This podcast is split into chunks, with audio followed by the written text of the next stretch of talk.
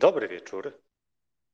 Witam Was serdecznie na podcaście Wieczorową Porą. Ja nazywam się Grzegorz Błaszczyk i e, poprowadzę tą dzisiejszą rozmowę. E, kim jestem? Jestem przedsiębiorcą, jestem inwestorem, prowadzę firmę Fair Invest, w której pomagam moim klientom zarabiać na oszczędnościach. A jako, że słyszycie mnie, jeżeli jesteście stałymi bywalcami e, wieczorowej pory, to już pewnie możecie się domyślić, że będę mówił dzisiaj o tej tradycyjnej stronie finansów. Na przemian możecie tutaj usłyszeć również Nikodema, który jest biegły, jeżeli chodzi o sprawy e, Web3, jeżeli chodzi o e, kryptowaluty, NFT. Ja zajmuję się tą częścią właśnie bardziej tradycyjną finansów.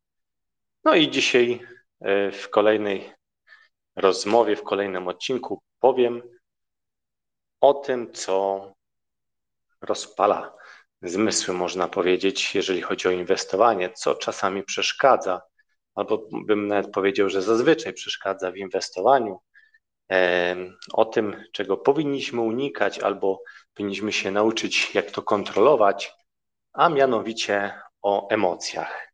O emocjach w inwestowaniu. No, na rynkach, można powiedzieć, inwestycyjnych mówi się przede wszystkim o e, dwóch emocjach. One tutaj dominują. Z jednej strony chciwość, z drugiej strony jest strach. Nawet możecie znaleźć tak zwany Fear and Greed Index, e, który pokazuje na nastroje na rynkach. E, nieprzypadkowo jest on właśnie w ten sposób nazwany. Jest to dobry wyznacznik tego, czego się możemy spodziewać. Bardzo często w jakichś sytuacjach skrajnych, czyli tak skrajnej chciwości, gdy, gdy panuje euforia, czy też w skrajnym strachu, no w tych skrajnościach następują zmiany trendu. No po prostu na rynku się robi bardzo tanio lub bardzo drogo i poprzez taki właśnie indeks nastrojów możemy, możemy się wspierać jako taka dodatkowa informacja, więc jak widać te emocje możemy wykorzystywać, ale E, jednak w większości, przede wszystkim jeżeli chodzi o początkujących inwestorów, te emocje nam przeszkadzają. Mówi się, że e, największymi wrogami, właśnie, żeby osiągać e, dobre wyniki inwestycyjne, jesteśmy my sami. My sami dla siebie, nasze ograniczenia, nasza głowa, która nie zawsze jest w stanie nadążyć za tym, co, co, co chcemy zrobić. No bo dla większości ludzi e, no, pieniądze to obiekt pożądania. No, kiedy, kiedy majątek rośnie w inwestycjach, e, w czasie hossy, e, no, ludzie łatwo ulegają emocjom, inwestują więcej kapitału niż powinni, przyciąga ich wizja zysku. No natomiast gdy przychodzi besta, nagle następuje taka weryfikacja tych oczekiwań. E, no i gdy są spadki wystarczająco głębokie, e, inwestorzy e, podejmują decyzję o wycofaniu się z inwestycji i co najgorsze, najczęściej jest to w takim naj, najgorszym możliwym momencie, no bardzo blisko dołka. No i dlaczego tak się dzieje? Każdy człowiek ma, ma taki próg bólu finansowej straty. No po przekroczeniu tego progu przestaje zachowywać, e, zachowywać się racjonalnie. E, no i kiedy ta strata jest zbyt duża, do głosu e, dochodzą wyłącznie negatywne emocje. I pomimo, że rozsądek mm, no, podpowiada coś zupełnie innego, podpowiada, że takie racjonalne podejście mogłoby powiedzieć, kurczę, no już jest tak tanio, że, że chyba nie warto wychodzić no to, no to wtedy człowiek jednak reaguje impulsywnie, e, no ponieważ człowiek ma zakodowane dwa sposoby działania sytuacjach zagrożenia. No od, od, od wieków jakby jest to u nas zakodowane walcz lub uciekaj. No i e, te reakcje naszego mózgu, no tak jak mówiłem, jeszcze pochodzą z dawnych czasów. gdy, gdy najważniejszą decyzją dla, dla ludzi, dla przeżycia była właśnie właściwa ocena sytuacji. No i wtedy y, walka była wtedy, gdy była szansa na wygraną, albo gdy widzieliśmy, że jesteśmy na straconej pozycji, należało uciekać, właśnie gdy jakieś zagrożenie było zbyt wielkie. E, no i w obu tych przypadkach organizm przygotowywał się do, e, do działania. E, podnosił się poziom adrenaliny, oddech się przyspieszał, no, krew szybciej krążyła. No i podobnie w inwestowaniu, no, straty na giełdzie przez większość ludzi rozpoznawane są jako takie zagrożenie, no i, no i reakcja organizmu jest, jest podobna jak u naszych przodków. E, no ale nieadekwatna do, do, do wymagań świata inwestycji. E, kiedy inwestor zaczyna ponosić straty, no najpierw mówi, będę walczył, no przecież tutaj muszę mieć rację i, i, i dane aktywo się e, odbije, utrzymuje tą inwestycję, licząc, że, że ten niekorzystny trend się odwróci. No i tutaj się zaczynają problemy, gdy, gdy te spadki trwają dłużej i są głębsze niż dany inwestor się spodziewał. E, no jeżeli zaczynają sięgać tego progu, progu bólu, inwestor nie chce już dłużej walczyć, no i e, wtedy ma impuls, trzeba uciekać, trzeba ratować to, co e, zostało, no te straty narastają, no i, i, i ta chęć ucieczki staje się coraz silniejsza. No i przychodzi moment, kiedy, kiedy tutaj jest to, jest to przełamanie i, i jest decyzja o tym, żeby, e, żeby jednak sprzedać, zrealizować e, tą stratę i tak jak mówiłem, często to jest gdzieś tam naprawdę na, na, na minimach e, wycen. Myślę, że niemal każdy tutaj, kto inwestował na rynkach finansowych, przechodził przez taki cykl emocji, E, no a niektórzy potrafią się nauczyć jednak te emocje ograniczać i e, ich wpływ na podejmowane przez nas decyzje. E, powiedziałem trochę o tych takich dwóch głównych emocjach, które,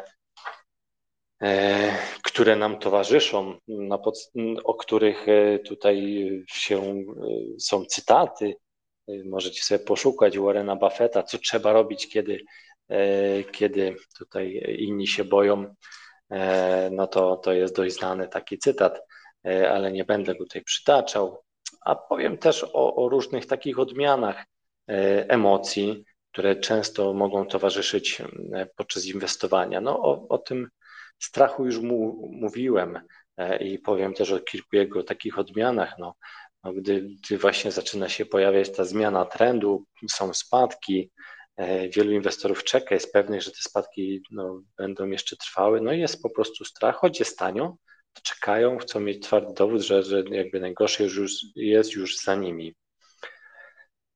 No a gdy tutaj są już bardzo duże spadki, jest, jest nagromadzenie się jakichś e, niekorzystnych informacji, doniesień z rynku, no to, e, no to tu już jest panika, paniczna wyprzedaż, każdy sprzedaje. No, ostatnio taka panika, no tutaj e, przy wybuchu pandemii, e, było to dość niedawno, więc każdy z nas może pamiętać, ale co kilka, kilkanaście lat takie, takie paniczne wyprzedaże na rynkach się e, zdarzają, no i, i, i mało kto wtedy myśli racjonalnie podczas właśnie tej ostatniej paniki, no po prostu wszystko spadało, ludzie wszystko chcieli spieniężać. E, złoto w sytuacjach takich e, no, racjonalnie powinno zyskiwać na wartości, ale ludzie też sprzedawali złoto. Obligacje były wykupywane, wszyscy chcieli mieć gotówkę, a najlepiej jeszcze e, nie w banku gotówkę, tylko gotówkę chcieli mieć w portfelu kolejki do, do bankomatów, już nie mówię, co się w sklepach działo, jak tutaj makarony, papier toaletowy były wyprzedawane. E, spółka Makarony Polskie wtedy w tym czasie bardzo zyskiwała na giełdzie. E, no i to jest, to jest właśnie taka panika i jeżeli ktoś pomyśli racjonalnie i wtedy już może nie, nie będzie sprzedawał, może ma jakieś środki odłożone i, i, i zacznie kupować, to, to takie osoby często wtedy wygrywają. No też jedną z takich negatywnych emocji, no jakie no jest, jest na przykład gniew, no możemy go odczuwać w stosunku do siebie, no jeżeli, jeżeli podejmiemy jakąś decyzję zbyt pochopnie, e, no zazwyczaj jednak szukamy tutaj ujścia tego gniewu gdzieś w otoczeniu, e, jeśli jesteśmy źli na, nie wiem, na doradcę, na giełdę, na rynek, na media, czy, czy nie wiem, na fundusz, że, że ktoś nim słabo zarządza, e, no to, to jest też często odczuwana emocja na rynkach finansowych, no i tej winy doszukujemy się na zewnątrz, no aby usprawiedliwić swoją decyzję i, i, i przykładową stratę lub to, że nie wiem, sprzedaliśmy aktywo, które rosło, e, my zrealizowaliśmy ten zysk, ono jeszcze urosło jeszcze bardziej, wtedy też niejednokrotnie, mimo że zarobiliśmy, pojawia się się ten gniew i, i pomimo tego, że zazwyczaj nikt nie przykłada tam pistoleta, pistoletu do głowy i każe nabyć czy sprzedać jakieś aktywo, to, to, to niejednokrotnie właśnie winimy wszystkich na zewnątrz.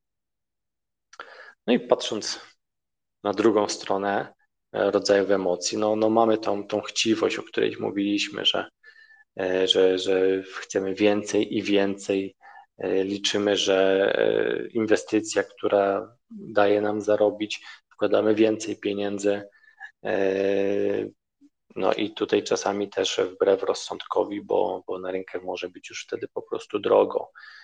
No, chciwości czasami towarzyszy wręcz podniecenie, gdy, gdy, gdy te zyski są, są już tak duże, gdy widzimy no, te szanse ogromnego zarobku. No i, i tutaj jest również inna emocja, entuzjazm taka ślepa fascynacja możliwością zarobku, e, często e, podsycana przez, przez różne doniesienia medialne, rynkowe e, i, i to pokazuje, w jakiej, jakiej możemy być, być euforii. Mm, na sam koniec, dla tych, którzy będą słuchać do samego końca, powiem o, o kilkunastu radach, jak się nie dać emocjom w inwestowaniu. E, także to będzie tak na deser. A teraz nazwałem te kilka emocji. Chciałem też powiedzieć o, o takich najczęściej podejmowanych decyzjach pod wpływem emocji. E, I, I, myślę, że każdy, kto, kto na tych rynkach finansowych już inwestował, miał z tym styczność, na pewno kilka już u siebie takich e, decyzji może dostrzec. E, no pierwszą z nich jest na przykład szybka ucieczka przy zysku. No, gdy widzimy, że, że nasza inwestycja szybko rośnie, osiągamy zysk, e, no ale też gdzieś tam jest strach przed stratą, że trend się odwróci, że ten zysk nam ucieknie, zamykamy wbrew logice, wbrew rozsądkowi naszą inwestycję, bo napięcie jest zbyt duże i nie dajemy zyskom rosnąć. E, to jest, to jest jedna z takich sytuacji, gdy, gdy emocje nam po prostu przeszkadzają. Z drugiej strony przetrzymujemy straconą pozycję. No, e, jedna z takich głównych zasad inwestycji mówi, żeby ciąć straty i kumulować zyski, dać zyskom rosnąć. E, no niestety no, no, emocje tu mówią nam całkiem coś innego i, i wywołują całkiem odwrotne działanie. Przy znacznych zyskach każą właśnie szybko uciekać, a w przypadku strat każą jeszcze dłużej czekać, żeby tutaj tej straty nie zrealizować. No tutaj może działać też schemat wyparcia. Wierzymy w poprawę sytuacji, boimy się strat, więc nie chcemy ich akceptować i, i choć często tak jest, że, że te krótkotrwałe straty są normalne podczas inwestowania, to jednak trzeba E, realnie oceniać tą szansę na, na, na, na wzrost. E, no i też tutaj czasami nie zawsze dobrym, dobre jest przytrzymywanie zyskownej pozycji. E, no zazwyczaj w sytuacji, gdy mamy jakiś plan i, i, i sobie tutaj umówiliśmy się ze sobą, że, że wyjdziemy z danej inwestycji przy jakimś określonym poziomie zysku, no ale na rynku trwa euforia. Tutaj nasze aktywo rośnie, no, no tutaj już działa w nas właśnie chciwość. Mówimy sobie, e, że jak idzie tak dobrze, no to może jeszcze to zostawimy, może no po prostu podziałamy niezgodnie z naszą strategią, może uda się zarobić jeszcze więcej, no i ta to taką właśnie niepohamowaną chciwość mamy okazję obserwować podczas rynkowej euforii. Często jest to przed szczytem hossy. No, inną taką decyzją, którą podejmujemy pod wpływem emocji, jest chęć odegrania się, gdy straciliśmy, więc chcemy jak najszybciej się odegrać. I czasami lepiej jest po prostu odpocząć, przeanalizować, co poszło nie tak, gdzie popełniliśmy błąd, właśnie wyciągnąć z danej straty jakiś wniosek, to, to przestajemy podejmować racjonalne decyzje i tylko przyświeca nam ta jedna myśl, żeby jak najszybciej te straty odrobić. E, e, I tutaj właśnie trochę taki strach, że, że straciliśmy, bardziej może gniew działa w nas i, i e, czasami taka przerwa w inwestowaniu, gdy idzie nam słabo, żeby przeanalizować, co, co jest nie tak, lub z drugiej strony, gdy, gdy za dobrze nam idzie, jest, jest czasami taka pauza bardzo dobra, no i właśnie gdy idzie nam za dobrze, jest tu kolejne e, zachowanie, czyli taka nadmierna pewność siebie, no gdy nasze emocje mogą nam podpowiadać, że jesteśmy najmądrzejsi, taki efekt Boga się e, tutaj włącza, przecież to ja wiem najlepiej. E, no i przeceniamy swoje możliwości, wiedzę, czy, czy, czy idziemy znacznie bardziej ryzykowniej niż, e, niż to byśmy normalnie zrobili. E, no i, no i wtedy, wtedy czasami może nie idziemy wbrew trendowi, działamy przeciwko niemu, no a pamiętajmy, że, że, że rynek zazwyczaj ma, ma tutaj jednak rację i, i też tutaj pokora w inwestowaniu jest bardzo przydatna. No i też y, chciwość tutaj działa w nas w ten sposób, że, że najlepiej to zarabiać szybko i łatwo. No niestety no, społeczeństwo staje się coraz bardziej niecierpliwe. E, chcemy dużych pieniędzy, łatwych inwestycji, szybkich wyników. E, no niestety no, efektywne inwestowanie to takie, które jest powtarzalne. E, no i ono wymaga czasu, odpowiedniego przygotowania no i najlepiej, żeby wyłączać wtedy emocje e, i działać bez tej emocjonalnej otoczki. E, więc, więc no, jak ja to lubię mówić, że inwestowanie to, to nie jest sprint, to raczej maraton i jeżeli chcemy zarabiać regularnie, to, to nastawmy się na, na, dłuższą, na dłuższą batalię z rynkiem. No, powiem może też o takich dwóch, dwóch zasadach, które bardzo pomagają tutaj inwestować z głową, e, unikać tych emocji.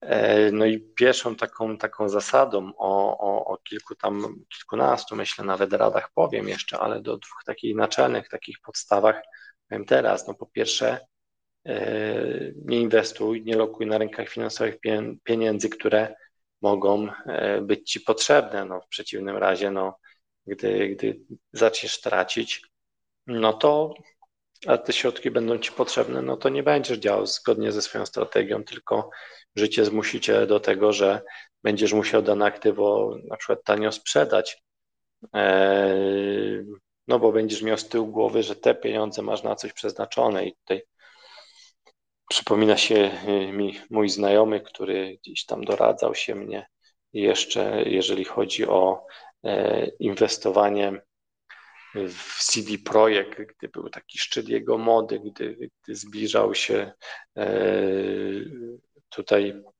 wejście na rynek cyberpunka. Wszyscy tutaj naprawdę bardzo dużo mówili o, o, o CD Projekcie. Ja gdzieś tam chodziłem, jego, tonowałem jego nastroje E, udało się, udało się tam w miarę przyzwoicie kupić e, CD Projekt, po, po niedługim czasie fajnie zarobić. No i po jakimś czasie, gdy, gdy z nim rozmawiałem, okazało się, że, że, że nie miał dość i już tutaj nie, nie rozmawiając ze mną, kupił e, trochę więcej tych akcji CD Projektu, a za pieniądze, które, które miały być przeznaczone na zakup samochodu żony. No i wszyscy wiemy, co, po debiucie Cyberpunka, co się stało ze spółką. CD Projekt była notowana po 400 kilkadziesiąt złotych za akcję. Dziś się miota gdzieś tam w granicach 150 złotych, można powiedzieć. No i, no i tutaj w momencie, gdy, gdy mieli zakupywać to auto, no, musiał, musiał akcję CD Projektu sprzedać z dużą stratą. I, I z tego co wiem, no więcej tu na rynki finansowe nie wrócił i to była taka jego dla niego nauczka, no dość kosztowna niestety. Ale, ale pamiętajcie, żeby po prostu inwestować, inwestować te pieniądze, które, które możemy zainwestować, które nie są nam potrzebne, E, wobec których mamy taki plan, żeby inwestować i dzięki temu emocje mają znacznie mniejszy wpływ na, na nasze działania. E, no, a drugą taką zasadą, no ona też jest bardzo mocno powiązana z tą pierwszą, jest planowanie. E, wyznaczajmy cel danej inwestycji, określajmy czas, na jaki chcemy zainwestować, no i do, do, pod to pobiera, dobierajmy dane aktywa, E, w które chcemy ulokować swoje, swoje oszczędności. E, pomyślmy, jakie chcemy podjąć ryzyko, e, ile możemy stracić. Przemyślmy, jak się zachowamy, kiedy, kiedy dana inwestycja zacznie spadać, czy, czy sprzedamy wtedy aktywa, czy po prostu utniemy szybko te straty, czy, czy może racjonalniejszym zachowaniem, tylko to, to już należy sobie wcześniej ustalić, będzie dokupienie więcej po niższej cenie, E, no i działanie z takim planem e, no na pewno ogranicza te emocje w inwestowaniu. Zanim przejdę do tych kilkunastu rad, jak nie dać się ponieść emocją w inwestowaniu, e, powiem Wam o bardzo ciekawym badaniu, które w 2005 roku przeprowadziła grupa naukowców ze Stanów Zjednoczonych. No, trzeba przyznać, że to badanie jest trochę kontrowersyjne e, i było ono na temat związku między skutecznością e, w grze przypominającej inwestowanie na rynkach finansowych, jaki ma związek e, ta skuteczność, a zaburzenia emocjonalne. Wynikło z tego badania, że funkcjonalni psychopaci osiągają znacznie lepsze wyniki niż normalni, zdrowi ludzie. E, no i dlaczego się tak dzieje? No, e, tutaj powodem nie był brak skrupułów moralnych, e, jakby typowy dla, dla osób z zaburzeniami tego typu, no ale głównym czynnikiem to był tak zwany chód emocjonalny. Jak już tutaj mówię od kilkudziesięciu minut, emocje bardzo mogą przeszkadzać w inwestowaniu. E, no, euforia może nas e, skłonić do nadmiernego ryzyka, strach może utrudniać podejmowanie e, jakiej, jakiegoś racjonalnego zakupu, no, a osoby z cechami psychopatycznymi no, słabiej odczuwają te emocje i są przez to bardziej, są mniej odporne na, na ich wpływ, są mniej podatne na, na zniechęcenie w obliczu niepowodzeń, no, umysł zdrowej osoby e, po nieudanej transakcji skojarzy inwestowanie z przykrością wynikającą z tej straty, tak? Może to powstrzymywać e, daną osobę przed kolejnymi transakcjami, nawet gdy, gdy są racjonalne powody, cały czas odczuwamy to, to zniechęcenie po, po niepowodzeniu. No a wiele osób zna to oczywiście z doświadczenia, E, no i gdy raz parzymy się na jakiejś transakcji, często musimy odczekać trochę, by odzyskać taką motywację do inwestowania, pewność siebie.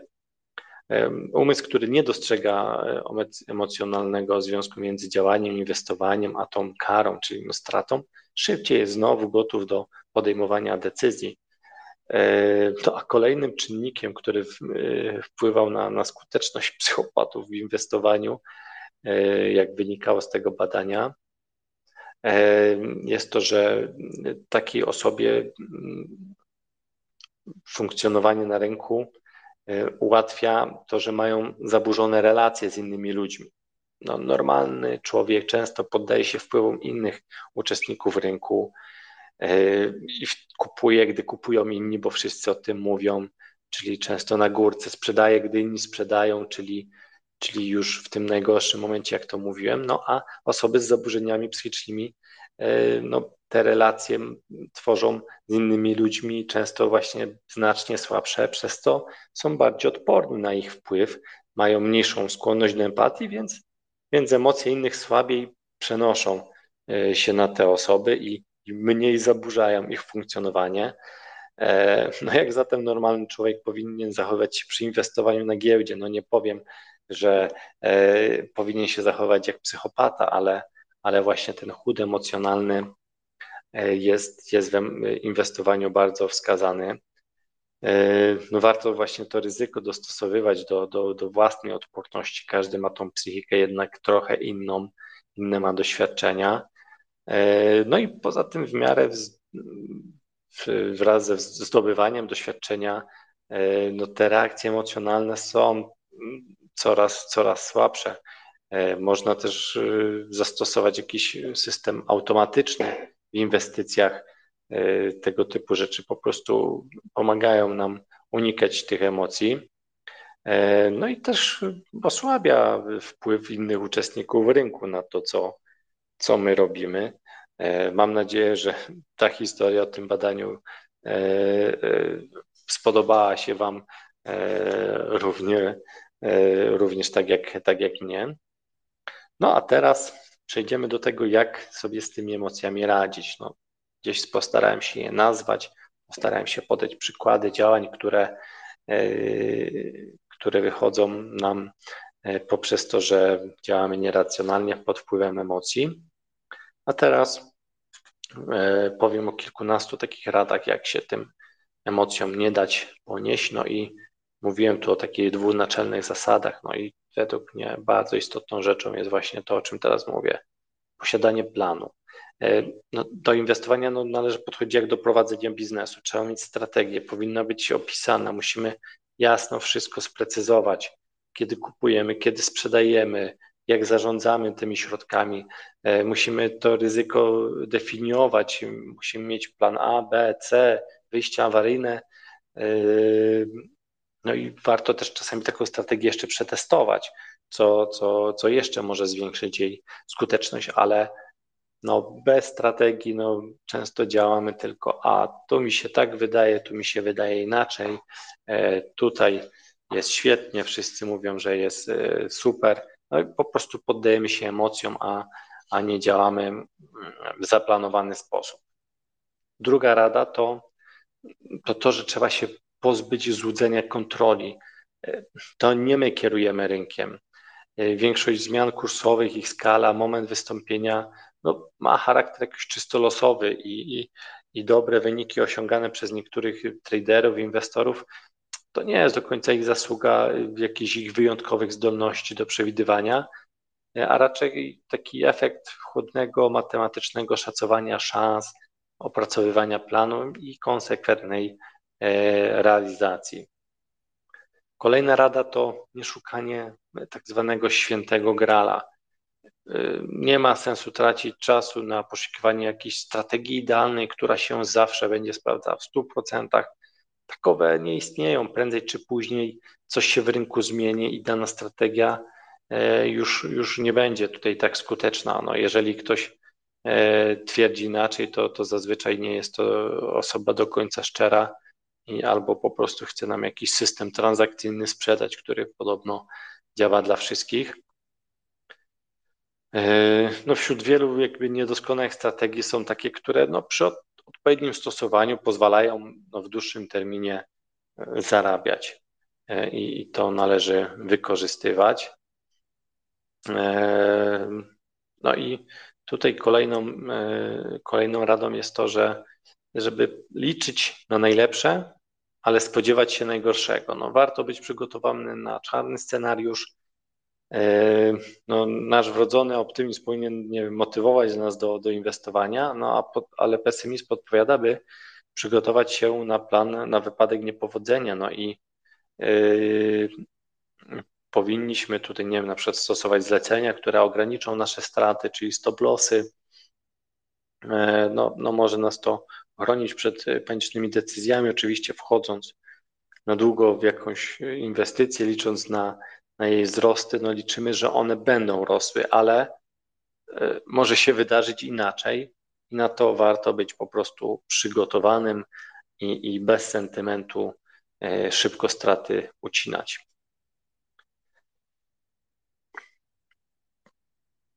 Kolejną, kolejną z rad, które dla Was mam, jest to, żeby brać poprawkę na to, co mówią inni. E, no, na rynku mamy wielu analityków, wielu ekspertów i do, do wszelkich prognoz polecam podchodzić sceptycznie. No, zwłaszcza jeżeli tutaj nie są to jakieś opinie jednoznaczne, jeżeli ci eksperci nie są nam w stanie pokazać jakichś dowodów na, na, na swoją skuteczność, e, warto po prostu nie podążać ślepo za jakimiś autorytetami czy, czy, czy liderami, dopóki no, nie poznamy liczb, które, które za, za, za tymi wyliczeniami, analizami stoją. No i co za tym idzie, tu kolejna rada, ignoruj szum informacyjny. Do skutecznego inwestowania no, nie potrzebujemy wszystkich napływających na rynek informacji, wszystkich komentarzy, yy, bo często one są po prostu sprzeczne i, i tylko e, wywołują zamieszanie. No, czasem bardziej wartościowa jest wiedza dotycząca takich ogólnych procesów rynkowych, strategii inwestycyjnych. Także zamiast studiować wszystkie serwisy informacyjne, czasem lepiej sięgnąć po, po raport z danej spółki i samemu wyciągnąć e, jakieś wnioski i według tego, według tego po prostu działać, według tego inwestować. Kolejną rzeczą, której warto pamiętać, to jest to, że e, będziemy ponosić straty, będziemy popełniać błędy. No jest to rzecz ludzka. Nie bójmy się tych strat, nie rozpamiętujmy ich e, miesiącami, ale z drugiej strony też nie przechodzimy obojętnie e, wobec strat, analizujmy czym one były spowodowane. No, statystyki pokazują, że większość strategii ma skuteczność nieznacznie większą niż 50%. Oznacza, że w ponad połowie przypadków, y, y, no, żeby po prostu będziemy tracić. No, jest to zjawisko naturalne w inwestowaniu, no ale to, to nie przekracza y, naszych szans na osiąganie zysków. Nawet jak w połowie nasze inwestycje będą stratne, to ważne, żeby ta liczba e, zyskownych inwestycji, tam były po prostu większe liczby, tak, żebyśmy dawali tym zyskom rosnąć, e, no a straty jak najszybciej e, ucinali. No i zdawajmy sobie po prostu sprawę z tego, że, że te straty, te błędy będziemy popełniać. Kolejną rzeczą, która na pewno pomoże nam skutecznie inwestowanie, jest zarządzanie kapitałem. Jeżeli nasza strategia ma niską skuteczność, możemy to właśnie rekompensować odpowiednim zarządzaniem kapitałem i y, uzależnienie wielkości kwoty angażowanej w pojedynczej transakcji od wartości całego konta i, i, i danej sytuacji rynkowej, to może znacząco y, poprawić nasze wyniki inwestycyjne. No i w końcu najprostsza reguła mówi, że żeby w takiej pojedynczej transakcji nie ryzykować więcej niż 1 do 5% e, swoich środków. Kolejną radą, jaką, jaką mam, to jest, aby nie doszukiwać się na siłę schematów tam, tam gdzie ich nie ma. E, no, najpopularniejsze metody analityczne, czyli analiza techniczna, o której ostatnio mówiłem, czy analiza fundamentalna, mogą takie stworzyć złudzenie determinizmu, czyli sugerować, że na rynku każdy skutek ma swoją przyczynę. E, no ale ta iluzja porządku no, często bywa zgubna, dlatego nie można e, do wskazań obu metod podchodzić bezkrytycznie i zamiast stawiać na ich podstawie prognozy. Czasami lepiej ocenić bieżącą sytuację i do niej jakby dostosować parametry własnej, własnej inwestycji czyli jeszcze tutaj mieć jakiś swój filtr. Rzeczą, która, która przeszkadza inwestorom, jest również zbyt długie myślenie nad kupnem.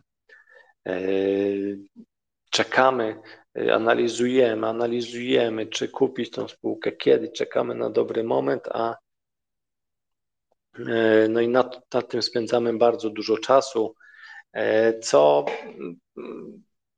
co nie jest korzystne. Praktyka pokazuje, że że właśnie ten element nie jest najistotniejszy, że, że ostateczny wynik transakcji najbardziej zależy od miejsca, w którym y, opuściliśmy rynek, a nie kiedy, y, od miejsca, kiedy, kiedy zakupiliśmy. E, I, I to należy bardziej analizować i nad tym się skupiać.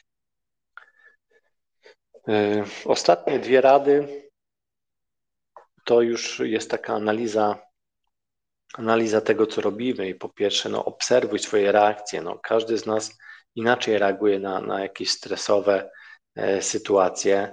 Obserwowanie właśnie samego siebie, e, nie wiem, zapisywanie swoich reakcji na, na dane wydarzenia rynkowe, na dane zagrania, no może pomóc nam w uświadamianiu swoje, e, sobie naszych nawyków. Taka wiedza e, może pozwolić wynaleźć te błędne reakcje, je trochę zmienić lub po prostu eliminować. No i do tego jest potrzebna właśnie kolejna rada, aby robić statystyki, no jakby w jaki sposób zapisywać swoje rynkowe działania, e, nie wiem, prowadzić e, coś w rodzaju dziennika. No oczywiście tych form może być wiele. Tu mam, mam obok siebie książkę Dziennik profesjonalnego gracza giełdowego, e, to, to, to na pewno jest pozycja, która może pozwolić Wam zobaczyć, jak, jak taki e, inwestor giełdowy takie zapiski prowadzi.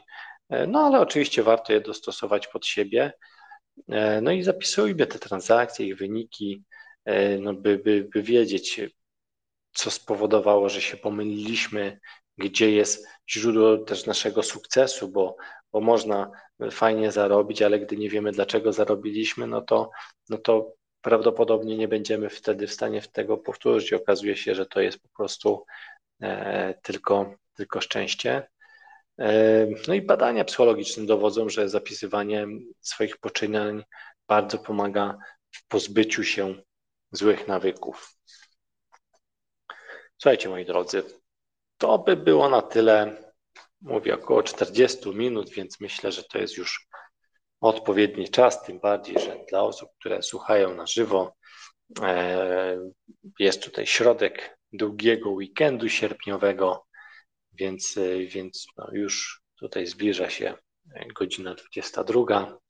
Ja Was serdecznie zachęcam e, do dołączenia do społeczności wieczorową porą na Discordzie, do zalajkowania tego odcinka, do subskrybowania e, nas na Spotify, na Google Podcast, na e, Apple Podcast. Chyba, że ktoś może ma jakieś do mnie pytania, to teraz jest na to chwila, ale z reguły, z reguły tutaj wiem, że no, słuchacze są właśnie nastawieni na słuchanie. Jeżeli nie ma więcej pytań, no to zawsze można tutaj pod podcastem na przykład pozostawić do mnie jakieś pytanie. E, ja Wam serdecznie dziękuję. E, życzę miłego wieczoru dla osób, którzy słuchają mnie teraz na żywo, miłego dnia dla osób, które będą to odsłuchiwać o innej porze i pamiętajcie, aby się tych emocji wystrzegać. One są złym doradcą, Wszystkiego dobrego. Pozdrawiam. Grzegorz Błaszczyk. Cześć.